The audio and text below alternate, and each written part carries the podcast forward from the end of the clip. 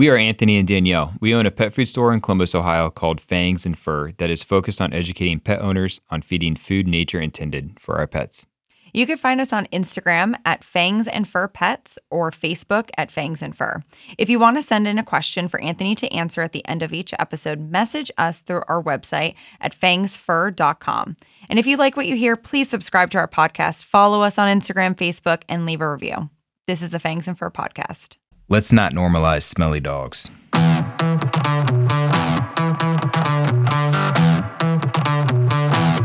All right, so I've said it before, I'll say it again. Dogs are not supposed to be gross. They're not, you know, you go to the dog park and um, you see dogs pooping large, nasty cow pies. Uh, they have terrible breath and terrible dental health. But what I want to focus on today is what we see a lot is dogs with greasy, oily skin um, and and coats, and essentially they're they're yeasty beasts, right? So they have the Frito smelling paws, gunky ears, oily skin and fur, um, rust colored paws, and and that rusty, um, slimy eye discharge, etc. So I kind of want to talk about you know what what is yeast, why it's happening, um, and what we can what we can do to combat it. Stay tuned until the end of the episode where Anthony answers a customer's question. This is Dr. Jim Carlson. We look forward to seeing you at Lifetime Pet Wellness Center. We have a friendly professional team and offer conventional medicine, dentistry, and surgery, as well as integrative options such as acupuncture, chiropractics, nutritional medicine, Chinese herbal medicine, homeopathy, and more. We emphasize fresh foods because you wouldn't want to eat processed food every day, right? Visit us at lifetimepetwellness.com, Instagram, or Facebook or give us a call at 614 888 2100. So, yeah, so what is yeast? So, yeast is a spore like fungi that actually reproduces by a process called budding. This is where the, the cells, the cell body can break off to form a whole other yeast organism. So, it can, it can flourish pretty easily. Now, yeast, you know, it exists. You know, it's a normal inhabitant of of your dog's microbiome, of our microbiome. It's it's in all of our guts. Um, but when the yeast begins to reproduce uncontrollably, when it really starts to proliferate, then we have ourselves a problem. We have we have ourselves a yeast infection. And once this starts happening, yeast is opportunistic, so it'll begin to colonize other parts of the body um, in higher numbers. So once you usually don't see it in just one spot. You'll usually see it in the eyes and the ears and the paws uh, the base of the tail you know areas with you know high moisture high heat areas. Yeast affects pets that are how do i say this? Just not healthy. Pets that have some kind of dysbiosis. So they might look healthy to you and might seem healthy to you but there is an imbalance that's that's happening and this imbalance is this imbalance in their immune system, meaning that their immune system's not being able to control the yeast growth. Um, yeast infections are quite common on pets that are currently on or have been on antibiotics. Um, and why this is is you know yeast is a it's a fungus, so it's not a bacteria. So when dogs are put on antibiotics, the antibiotics will wipe out all the bacteria. It doesn't. They don't discriminate. The good, the bad. It wipes out everything but it doesn't affect the yeast. And so now the yeast just kind of looks around in the gut and the microbiome and it's like, wow, I have all this room to just to do whatever I want and proliferate. That's why it's really important to, it's kind of a side note here, but that's why it's really important to have your dogs on some really good beneficial bugs, um, probiotics, prebiotics, when they're going through and after they're done with their antibiotics. Yeast will also affect pets that are immunosuppressed. So pets that have been, you know, immunoglobulin deficient since birth, and there's there's blood tests to show this. So you'll see some pets that will, no matter what you do, they are just yeasty beasts year round.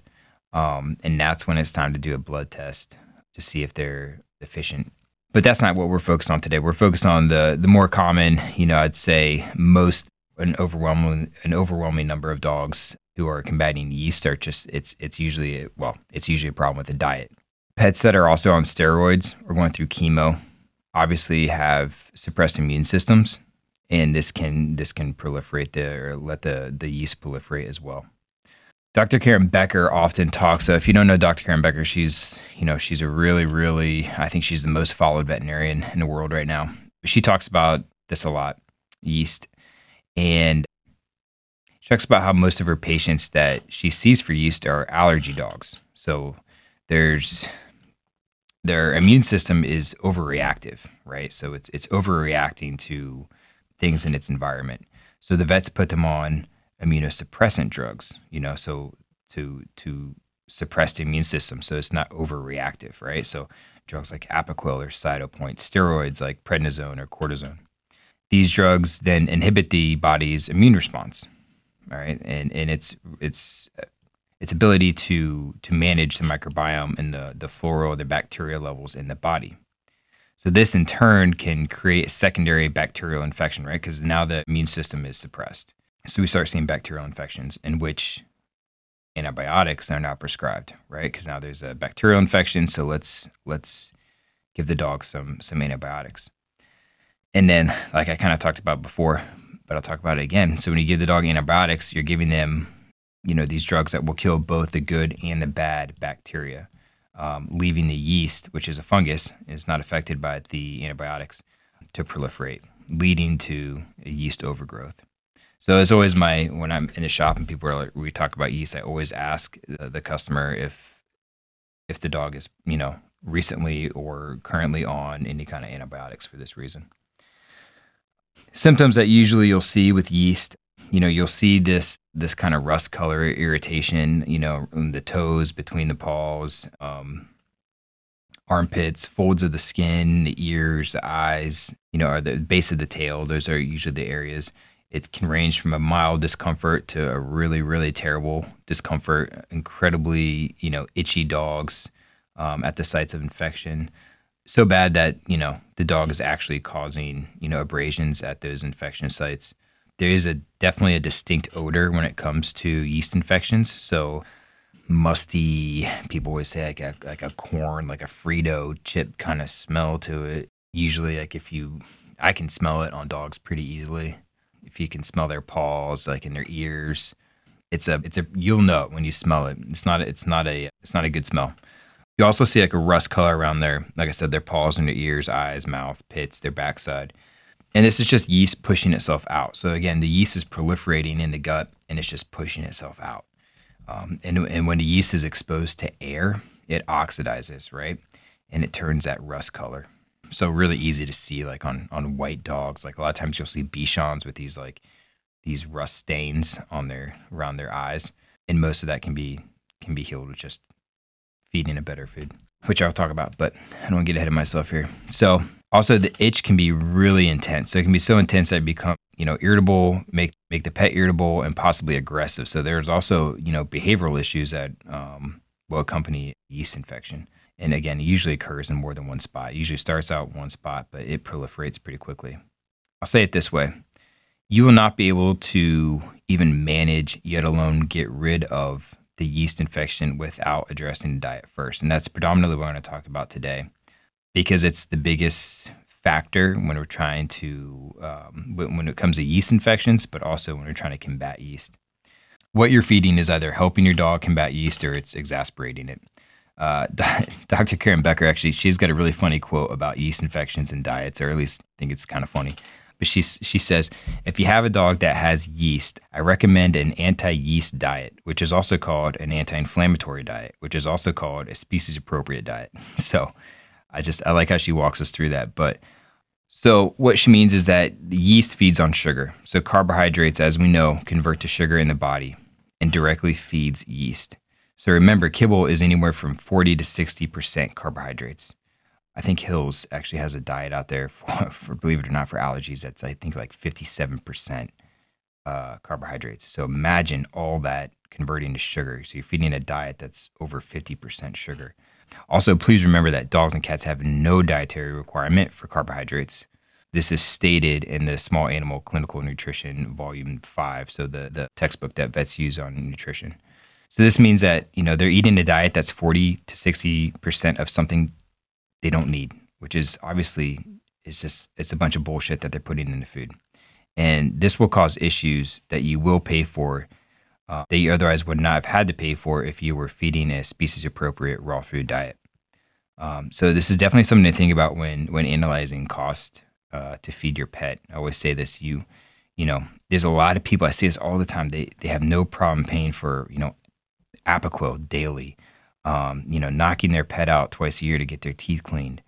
Um, all these prescri- all these prescription drugs and these uh, vet appointments, when all they really had to do was spend a little extra money on the food, they would have saved themselves a lot of money in the long run on vet bills. And this is, you know, when it comes to yeast, this is a perfect example. So again, yeast feeds on sugar. So we need to remove all carbohydrates from these these yeasty dogs' diets to to essentially what we're doing is starving the yeast out. Okay.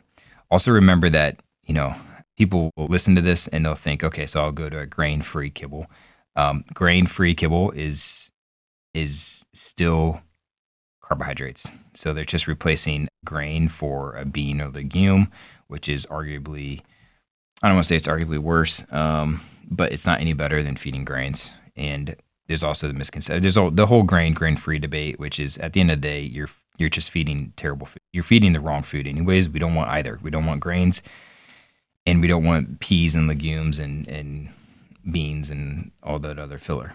But the important thing here is that all that stuff converts to sugar in the body and is feeding the yeast. So you, we can't we can't improve the yeast problem if we're going to continuously feed it. This is where I always recommend feeding a, a prey model raw diet. So you know just meat, bone, and organ. Um, keeping it really simple. I do this pretty frequently with my dogs, just to I don't know, just to keep them in check. Stop guessing what's being added to your pet's food. Feed your pet food made from the freshest and healthiest ingredients found in Steve's Real Food. Every Steve's formula is pH balanced and uses only 100% natural, high quality USDA inspected free range meats and unprocessed whole and functional foods. Steve doesn't contain any synthetic supplements or ingredients that can't be identified on the ingredient label. Plus, it's loaded with beneficial bacteria from goat milk. We know that what you choose to feed your pet is just as important as what you choose to feed yourself, which is why Steve's Real Food is formulated for optimal health that exceeds AAFCO minimums. Steve's is not only great for your pet, but great for the environment. Your pet's food is manufactured by using hydroelectric power and sold to you in a fully recyclable package. Be sure to take advantage of the frequent buyer club. Buy 12 bags of Steve's Real Food, get one free. See how much better your pet will feel after just a few weeks on Steve's Real Food. Find out more in the podcast show notes. But fixing the diet is the most important battle in the war against yeast. I can't I can't stress this enough you can use all the supplements, do all the rinses and the baths that you want, but if you don't fix the diet, you will not get anywhere. And I've seen this time and time again. At the shop, for example, we're going to talk about this, but I have a, the Yeasty Beast protocol by Adored Beast. But if your dog is on kibble, I won't even sell it to you because it's I don't want to waste your money. And it's not that I'm trying to sell you on raw food. I mean, I, I am trying to sell you on raw food because I want what's best for your dog, but it's not that I'm trying to make more money I'm just trying to. I want your dog to feel better, and I don't want you to waste your money on a, on a product that's not going to work if you're if you're feeding kibble because you're just you're you're feeding the yeast, and so you can try to combat it with supplements and things, but it's it's just not going to work. I've never I've never seen that work. With with raw food diets, you'll also be helping to keep the floral levels balanced in the gut.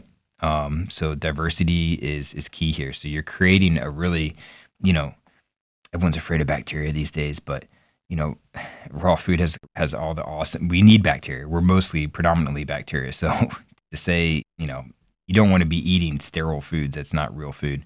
That's a whole different topic. But you know, raw diets have all this healthy, beneficial bacteria in there, and it creates a really competitive environment, um, which then in turn doesn't allow for the yeast to proliferate. Okay, in the gut. So while on, on the second front, we're starving the yeast. So not only are we starving the yeast out, but we're competing against it with some really healthy bacteria. So it's really key. Adding garlic and thyme are also some other good supplements to add to a raw food diet when you're combating yeast. They're just natural antifungals to the diet. Um, I know there's some people still afraid to feed garlic because of some preposterous study they did in Japan where they're feeding a dog like 10 cloves of garlic per pound and found that there was slight toxicity in the dog's body. But I'm not, I'm not recommending feeding that much of anything to your dog. Um, That's it doesn't. I mean, I don't even know why they did that study in the first place, except it just kind of ruined. A lot of dogs are missing out on some some good nutrients for them because pet parents are afraid to feed garlic to their dogs. But I do this pretty pretty frequently. Fresh garlic, I just chop it up and put it right in their food. And a lot of raw diets, like commercially prepared raw diets, actually have garlic in it already. So it's also a good natural flea and tick preventative. Apple cider vinegar is another good thing to add to the food that will help combat yeast. I will recommend feeding cooling proteins, so like think proteins like duck, rabbit, pork, even turkey, because most of the time when we're talking about a yeasty beast, um, a yeasty pet, they're usually considered warm and damp in a warm and damp state. So, you know, we want to use these proteins to kind of help counterbalance that that heat. Topically, like I was I kind of touched on touched on before, yeast loves moist pits of the body. As gross as that sounds. So these areas have to be disinfected and you know, you could ask me how many times a day. It's just as many times a day as it takes. You know, witch hazel is a really good, just natural um, you know, disinfectant. But um, before applying anything topical, you have to disinfect the area. You cannot apply topical cream, you know, to a site that's infected and hasn't been disinfected first. So, again, addressing the diet and doing at least, you know, two to four medicated baths a week is the ideal method for combating yeast. And again, when we're when we're talking about medicated baths, I would stay away from oatmeal based shampoos since we know that grains and carbs feed yeast. So just something to think about. I know those are really popular, um, but definitely stay away from those when, when we're specifically talking about yeast. Addressing the diet using the Adored Beast Yeasty, Yeasty Beast protocol, which we'll put in the, the show notes here. Um, we'll put a link to the, the website. So if you actually scroll down all the way to the bottom, Julie Anne Lee has a really awesome video on her protocol and yeast in general.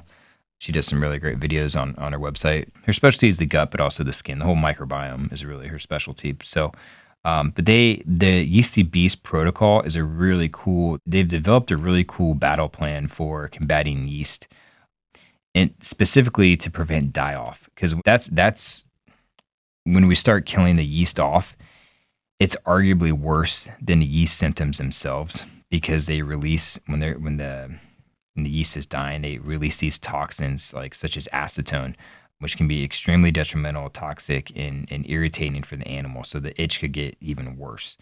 So they have a really awesome protocol that kind of helps the die off, kills the yeast slowly, slowly but surely, while also detoxifying your pet and making sure that that that die off isn't isn't making your pet feel worse. So Julie Anne Lee's really, really about not letting the animal suffer. So she's um, she's really keen on this, and it's I've seen that help a lot of yeasty dogs.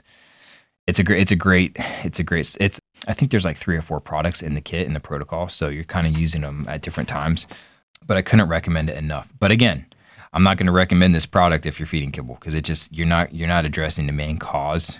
Uh, just to kind of reiterate, when we're talking about you know solution the what i would call a protocol for for a yeasty dog is first and foremost you have to address the diet.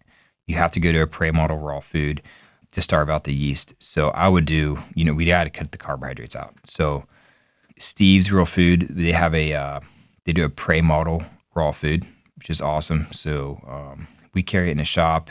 If you're a customer of ours you can always ask me to order it too because i don't always i don't I don't carry it as much as I do just a regular barf model, but um, I would I can definitely order it for you. I do order a couple boxes a week. We have some customers that their dogs just do really well on the prey model, so we try to keep it in stock. But so Steve's has it. Answers has a a straight formula, which is really awesome that you could use as well. Um, so addressing the diet, making sure you're feeding a, a fresh food, a species appropriate raw diet, and and really eliminating as many carbohydrates as you can. I would say eliminate all carbohydrates.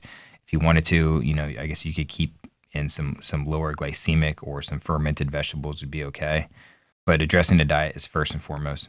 The second thing is medicated baths. You want to do that about two to four times a week. And then the third thing is the Adored Beast Yeasty Beast protocol. And then you want to follow up with their leaky gut protocol. And this you want to do this to ensure their gut and it's in their microbiome or in a, in a homeostasis or, or balance so that so it doesn't occur again. And, you know, to make sure we're getting a proper detox. I know there's a lot of struggling. This is a really common problem. You know, yeast is a real, we see this all the time. Some people don't even know their dogs or cats have a yeast problem. Like uh, they bring their pets in and I can, I can feel it. My hands, I pet their dog and I have like a grease film on my hands. The dog smells like I can smell it. People get accustomed to it um, and they think it's normal, but it's not. It's not normal. And so sometimes it's a, it's, it can be kind of a hard conversation, but fortunately, there's some really awesome things, easy things that we can do, such as change the diet that will not only you know help combat the yeast, but also help combat a whole lot of, of other issues that are that are happening as well. So, anyways, I hope this was beneficial. I hope it was helpful for those who are combating or dogs or cats are combating yeast. And again, if you have any questions, you can always reach out to us on a website or Instagram, Facebook, or call the shop. We're always available. We look forward to seeing you at Lifetime Pet Wellness Center. We have a friendly, professional team and offer conventional as well as integrative medical options like acupuncture, chiropractics, nutritional medicine, stem cell therapy and PRP, and more. Visit us at lifetimepetwellness.com, Instagram, and Facebook to learn more about us.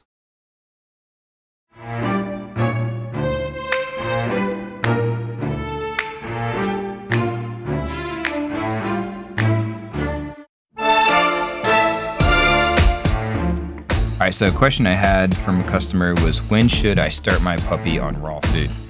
Which I know we've we've spoke about before, but man, is it it's a really really important question because I hear it all the time. Like I'm gonna wait till like a year and then I'm gonna start my puppy on raw food, and I'm like, but that's it's that's backwards thinking because if you if you look at the research and look at the data that's coming out now, it is like I'm talking feeding real whole fresh raw food in the first like two to three months is actually is crucial in in helping them to alleviate developing allergies later on in life. You know, for example, we're getting a puppy here tomorrow, actually, and um, the first thing I'm doing is, I mean, I'm not even, I'm not even going to feed her raw. I'm sorry, I'm not even going to feed her kibble. She's going straight to raw food, um, and she's going to get as much variety as possible. Um, you know, we're feeding, you know, Steve's, we're feeding Answers, Northwest Naturals, small batch. We're um, can you know give her goat milk and cow kefir and bone broth and um, blueberries and strawberries. You know, a lot of our stuff that we're eating, she's going to get a a smorgasbord of, of food. So, you know, I, I think it's really important to to start your dog. I mean, if you think about it, like these are the these are the really crucial stages of development. Like they're you know these you know young animals with these immune systems and everything is developing right now, and to give them ultra processed, you know, pellets of carbohydrates with with synthetic nutrients sprayed on top, vitamins, minerals, things like that sprayed on top is is obviously not the best option for them. I mean, that's pretty it's abundantly clear at this point. So my my argument is always, you know, it's it's the the sooner the better. You can get some real food into your puppy so I guess to answer your question, when should I start my puppy on raw food? You can start your puppy on raw food as soon as they are weaned off their mother's milk. So usually by the time you pick them up from the breeder or from the Humane Society or rescue, you can start them on raw food and you should start them on raw food. So hope that answers that question. So, if you have a question that you want us to answer on our next podcast, you can find us a few different ways. You can send an email to Danielle at fangsfur.com. You can find us on our website, fangsfur.com, or you can direct message us on Instagram at fangs and fur pets. The views and opinions on this podcast should not be used as an alternative to veterinary advice. We always encourage you to seek the professional advice of your vet. Before starting a raw diet, we encourage you to ask lots of questions, do your research, and speak with a qualified vet and or canine feline nutritionist.